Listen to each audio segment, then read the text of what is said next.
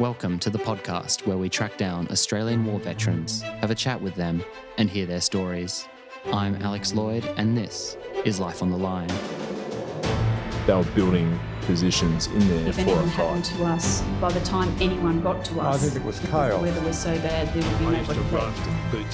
And the next thing I hear was alarms, screaming. The chances of survival were very, very slim. The soldiers didn't want to go into the ambushes, so they'd send the kids in first. And so he was sent in first into an ambush, and he got shot in the stomach. It was very hard for me, very hard for my family. And the plane burst. Proud of the crew, proud of what I've achieved and what I'm doing. To volunteer for service was, in effect, to put your life on the line.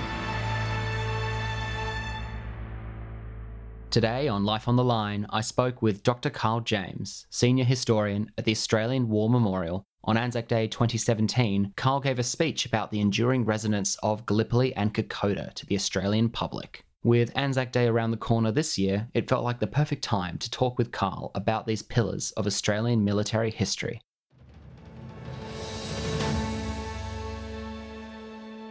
I'm Alex Lloyd, and I'm at the Australian War Memorial speaking with Doctor Carl James. It's your second appearance on Life on the Line, Carl, so welcome back to the podcast. Oh, thanks for having me, Alex. You guys have done um, an amazing job with the podcast, and it's been really exciting to listen to. Thanks, Carl.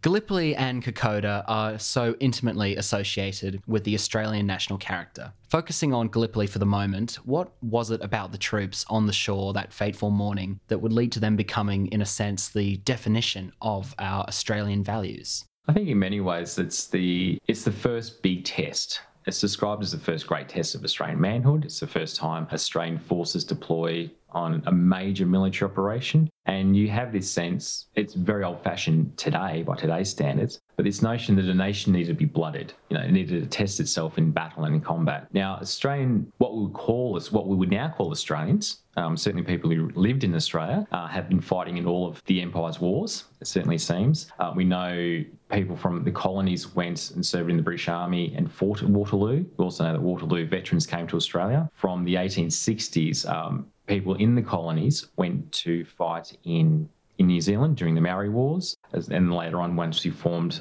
colonial units, the Boer War, uh, the Boxer Rebellion, the Boer War. So we do have a sense of sending our men overseas to fight, whether or not they themselves would have identified as being Australian um, in the eighteen nineties or eighteen ninety-nine or around nineteen hundred. Kind of questionable, I think, a little bit arguable. But anyway, so Australian or soldiers have left Australian shores to fight to overseas. But with the First World War, with Gall- and especially with Gallipoli, this is our first major test. Big battle, big operation, and more Australians are killed on those first couple of days at the landing at Anzac than than had been killed in all of our previous colonial conflicts. So uh, it was the, the scale, the scope, the sense too of an, an element of uh, excitement. So the press reports, when they did filter back to Australia, of this landing in this place called Gallipoli, which no one had ever heard of beforehand, um, was quite exciting. And you had things such as Ashmead Bartlett's famous dispatches, where he talks about this race of athletes scaling the shores of men going ahead under fire. So all those values of bravery, mateship, courage, endurance, it was the values that were really talked up, what Australians were displaying on the battlefield at Gallipoli, on the peninsula. And it's those qualities which I think we all like to think about ourselves. Um, and so that's part of the, the basis for it too. And I think as the war went on and we moved to the Western Front, and keep in mind too that more casualties at Fromelles in one night on the Western Front than an entire eight months at Gallipoli.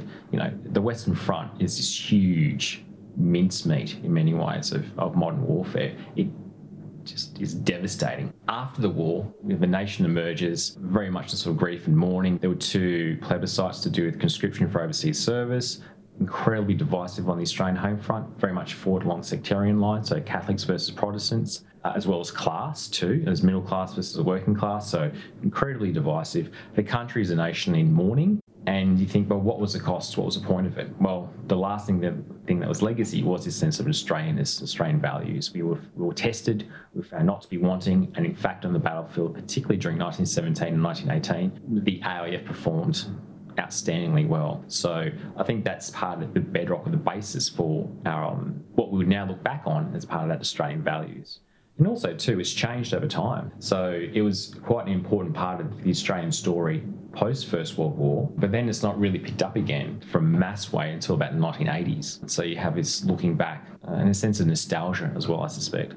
Coming back to British war correspondent Ellis Ashmead Bartlett, he had quite a romanticised account of Australians on the shore that morning and didn't exactly match up with the writings of Charles Bean, you could say. Why do you think he described Australians that way in his initial reporting? Well, his dispatch wasn't really for Australian consumption. Uh, he was writing sort of quite famously now. Um, he wasn't on the front line. I mean, they weren't able to send war correspondents, weren't able to land or be embedded, the way they, we would now describe them. And he was really writing for home, written, writing for the British public um, to support them, to say, look, our colonials are as good as the British soldiers, and an element of, of a good news story too. And I think as the campaign went on, Ashmead Bartlett, as well as Charles Bean, a, a cynicism that grows within the dispatches. In many ways, Bean was always more of a historian than a journalist. So Bean was appointed as our first official war correspondent, but his dispatches are actually pretty bland. They don't have a lot of colour, uh, and he was very much driven by the facts, and that's why he had problems with censorship, and also too why um, his reports weren't as widely picked up or circulated, because he wrote bland copy, um, whereas Ellis Ashmead Bartlett just has such colour. It comes from his pen. It's much easier to read. But anyway, as the campaign goes on and it evolves, the casualties mount, there's frustration, there's a lack of progress, the, you know, the rations, for example, the poor rations set in, the miserable conditions, there's that sense of frustration or pointlessness. What are we achieving? Men are dying for what? It's not helping win the war any faster. The strategy of trying to clear the Dardanelles to get through to Constantinople clearly isn't working, and so at what point, but yet it seemed to be just reinforcing failure, particularly after the August offensive. So we have things such as Lone Pine in the Neck and the landing at Cape Helles. Um, when the objectives aren't achieved, why are we still here, or why are they still there?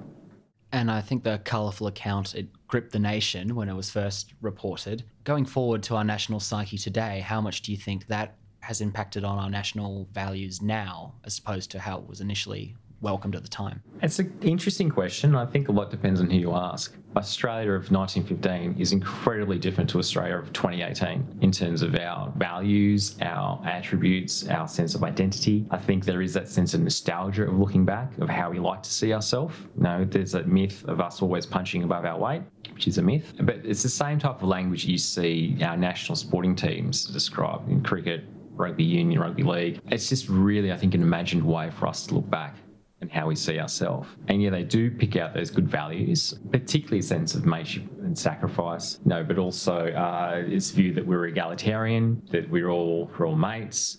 And it's more the way to define us against the British, particularly in that context of nineteen fifteen and post First World War. There, there is something uniquely distinctive about Australian, despite the fact that most people were of British ancestry. About a third of the first A R F was actually born in Britain. We have the same language, the same values, largely the same religion. It was a sense for us to bring out and to play up our difference, which is why I think it really made a big comeback into the eighties and also in the nineteen nineties when you had that Republican debate. And this is really where Kokoda becomes much more part of the story, because it's that sense of an Australianness as opposed to sort of shared British-Australian values. Gallipoli and then also Kokoda have a much stronger sense of Australianness to distinguish ourselves from our allies and really our family.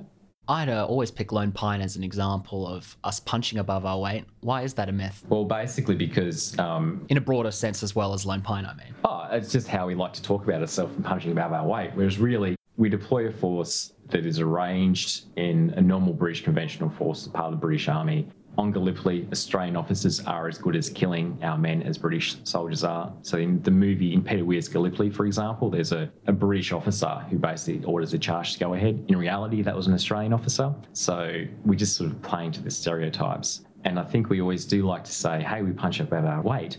But that's mainly because we tend to deploy, post-Second World War, we've always tended to deploy small forces. So in Vietnam, it was a task force of two battalions and later on three battalions. And even in Iraq and Afghanistan, particularly in Afghanistan, while we are the third largest force beyond Britain and the United States, we're still only talking about hundreds of men, or hundreds of soldiers, uh, men and women, I should say. We're not a major player. In nineteen sixteen, the Anzacs moved from Gallipoli to France, and their actions on the Western Front and the casualties dwarf anything that happened on Turkish shores. But Gallipoli is still at the core of our national narrative, not the Western Front. Why do you think that is? I think Gallipoli is an easier story. A range of different reasons for answering that question. Gallipoli itself, you have the physicality of the peninsula. You can go there today, it's accessible, so you can visit Anzac Cove and North Beach, you can look up and see the Sphinx. The terrain roughly still looks the same. So it's that physicality. You can imagine what it would be like to climb up those cliffs and to sit in the trenches at Lone Pine. Go to the Neck, and at Lone Pine, you can sort of look across the cemetery and think, okay, this is the vista of the battlefield. The cemetery itself is pretty much represents the, the Turkish lines and Australian lines. So you have the physicality of the campaign. Gallipoli is a simple story to understand as well. We arrive on the twenty-fifth of April. There's a big Turkish counterattack in May. It's killed a lot of casualties.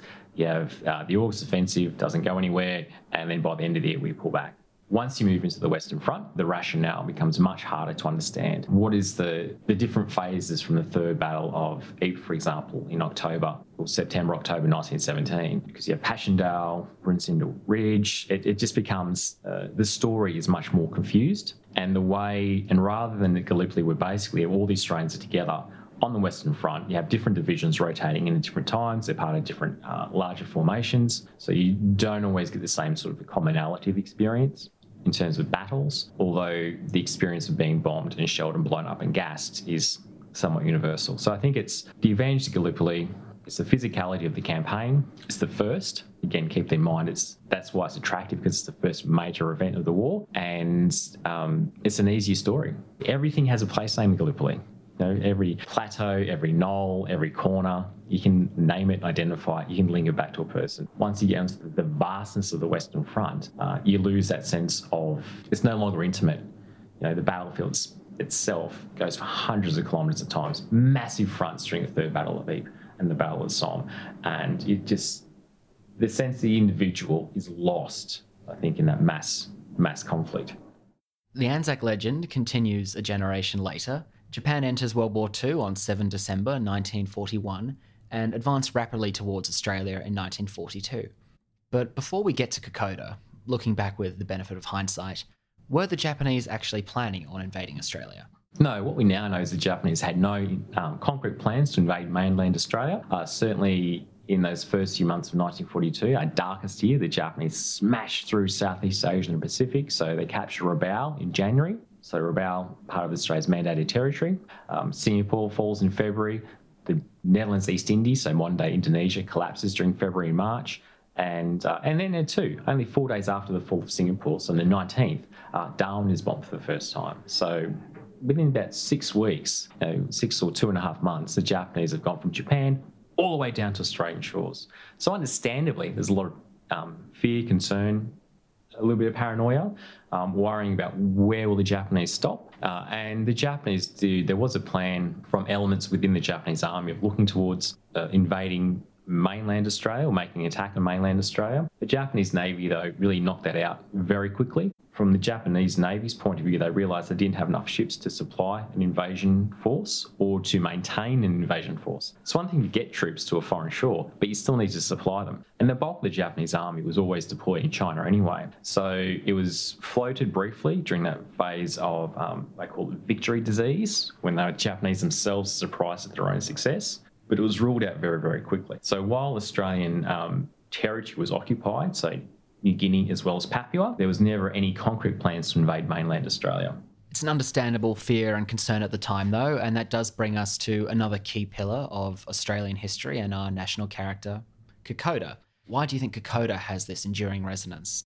Again, like Gallipoli, it's the physicality. People have heard of the Owen Stanley Range. You can go there today. You can walk the Kokoda Trail or the Kokoda Track, depending on your preference. It's easy to do. You have incredibly powerful visual images from the film Kokoda Front Line. So you see the men in the rain, in the mud, trying to push through the, the mountainous terrain. It is a simple narrative, much like Gallipoli. The Japanese land on the north coast of Papua in late July, move across the Owen Stanley Range by mid-September, they're forced to fall back. And then, so the second half is us pushing the Japanese back across the mountains. Pretty simple narrative, physicality of the terrain, the powerful visual images, and again, too, that idea of courage, endurance, mateship, sacrifice, those values that are inscribed in the memorial at Isurava have become so closely connected with Australian values, it gives a greater meaning to it. And also keep in mind too, it's a very, very strong Australian story. You have Australian soldiers fighting on Australian territory fighting to stop the Japanese, which the soldiers thought may be invading the Australian mainland. So if you don't stop the Japanese at Kokoda or Isurava or Brigade Hill or Port Moresby, then we're going to stop the Japanese. So it's uh, Kokoda is incredibly strong with that sense of Australianness. And unusually too, it's one of those only times when Australian soldiers are fighting the Japanese, so the Americans don't take part in the battle, and the higher conduct of the campaign is um, being run by Australian commanders. So we have that neat little Australian story. Australian soldiers on Australian territory, under Australian command, fighting just by themselves against the Japanese invader. That's a bit of a contrast to Gallipoli, where it was a more international effort. Oh, absolutely. And I think, and this is why Kokoda has I think has had a longer resonance say, than, say, Tobruk or even El Alamein, which were probably more decisive battles in the scheme of the war, certainly in their respective theatres. I mean, Kokoda is a fringe of a fringe campaign in many ways in the, in the Pacific, where the war in the Pacific would be decisive, turned out to be in the Central Pacific with the U S Navy and U S Marines. El Alamein.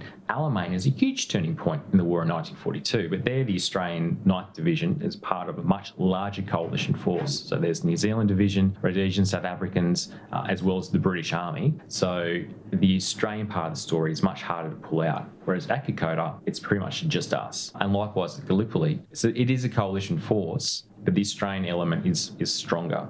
And how did that fighting at Kokoda compare to the Solomon Islands, Borneo, Philippines? It really varies over time. So in many ways, particularly during the early part of the campaigns, Maroubra Force, so the thirty-ninth Battalion and then later on twenty-first Brigade, vicious at times, quite vicious hand-to-hand fighting. The Australian soldiers don't have heavy weapons, so they didn't bring up their mortars or their medium machine guns. It's really just your three oh three rifle, your bayonet, your entrenching tool, your helmet, and then your light machine gun, such as your Tommy gun. That's pretty much about it. In the latter part of the war, the soldiers deploy with their heavy weapons. So you have, um, and some battalion level heavy weapons, so your two and your three inch mortars, your Vickers medium machine gun, plus all the other assets such as artillery, tanks, aircraft, airstrikes, all those other um, tools of modern warfare that you would see and recognise. So, for example, Kokoda is incredibly different to the fighting in, say, Borneo in nineteen forty-five, for example, at, during the Oboe operations, where the Allies have overwhelming air and sea firepower and just annihilate the Japanese in the invasion beaches of Balikpapan, whereas at Kokoda, you know, two and a half years earlier, we were really just scrounging and just fighting with our bare hands at times, particularly at places such as Isurava.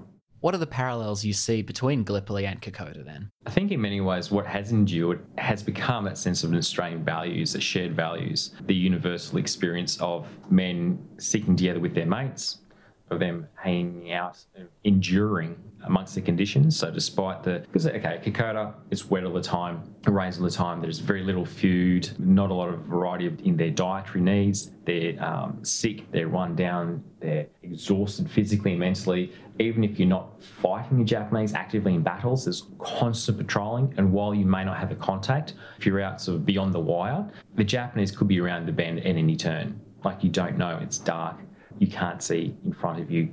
That constant stress plays on your mind.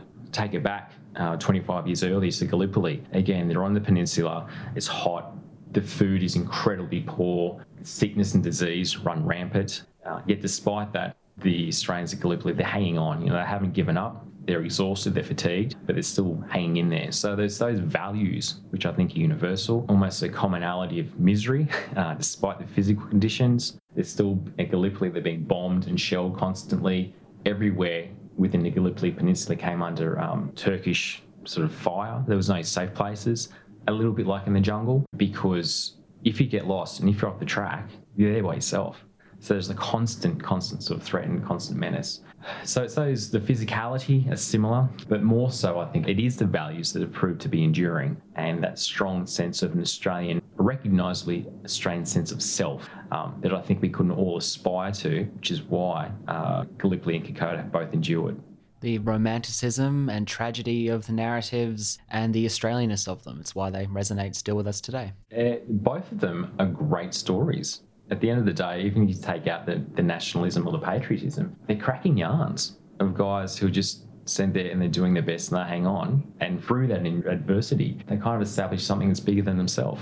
And Carl, you've written a book on this topic too, Kokoda Beyond the Legend. Oh, thank you for the plug. Uh, yes, we do. So this is Kokoda. Uh, it's an edited volume, and it really looks about putting the story of Kokoda and the Papuan campaigns in nineteen forty-two into a much larger perspective. Now, while I've said Kokoda is a cracking yarn, and it certainly is, there's lots of, I mean, there's been lots of books about Kokoda, but often it's about individual uh, soldiers, or it's about people talking about the same types of things. There's not a lot of new sort of discoveries. And what we did with Kokoda Beyond the Legend, it was to put, oh, the other thing too, it's really easy to be parochial. While I'm talking about Australian values today, we can't always just talk about Australian stories to Australians all the time. We need to put ourselves into a wider context, because I think then we get a greater understanding and a greater appreciation of what, okay, why are we fighting at Kokoda? Okay, what is the importance? What's the Japanese experience? What are the Japanese soldiers doing? How do we get to Kokoda? What are the Americans doing? We can't just keep telling the same types of stories to ourselves all the time. So with Kokoda Beyond the Legend, uh,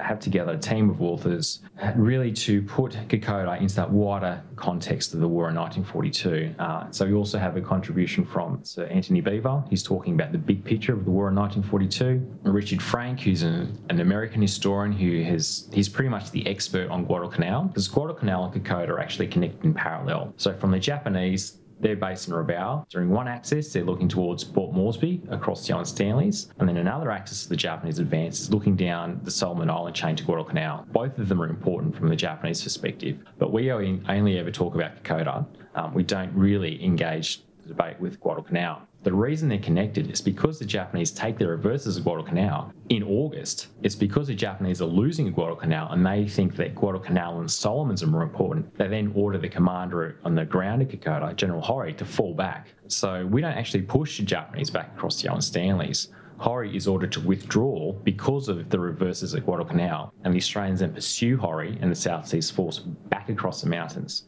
That connection between Kokoda and, and Guadalcanal is often lost. So we wanted in this volume to, to bring that together, as well as really look at the Japanese much more and delve much deeper into the Japanese story. So we have chapters looking at the, the command structure within the Japanese hierarchy of Hori's relationship with his battalion and regimental commanders, because they were as fractured as the Australian commanders were, and also just get a better sense of who are the Japanese soldiers, like who were the men from the one hundred forty-fourth Regiment, what was their prefecture they came from, what was their training. You know, they've been called up, basically it's a farming society, and they're called up in the nineteen thirties, in the early nineteen forties to become soldiers. They're not the elite, um, which people often describe them. They're conscripted soldiers, but they just had a little bit more combat experience than the Australians, well, some of the Australians, mainly the thirty-ninth Battalion. So it's really timely to look at this battle, which everyone knows the name of Kokoda, but to look at it in more detail and to put it into that bigger part of the story, into a global context.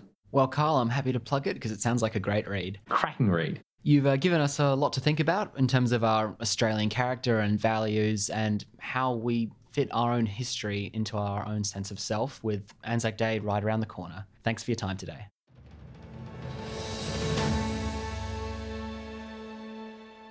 That was my conversation with Doctor Carl James on the enduring resonance of Gallipoli and Kokoda. Thomas Kay interviewed Carl last year in season one on the history of Australia's special forces, so do check that episode out if you missed it. Carl also participated in our World War Two documentary, For School and Country. Find out more about that at for school and country dot com.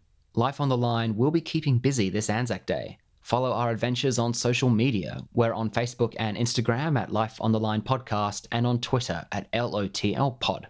Our website is w w w dot life on the line podcast dot com, and you can email us at podcast at life on the line podcast dot com. Life on the Line is brought to you by Thistle Productions. Artwork by Big Cat Design, music by Dan Van Werkhoven. Thanks for listening, and lest we forget,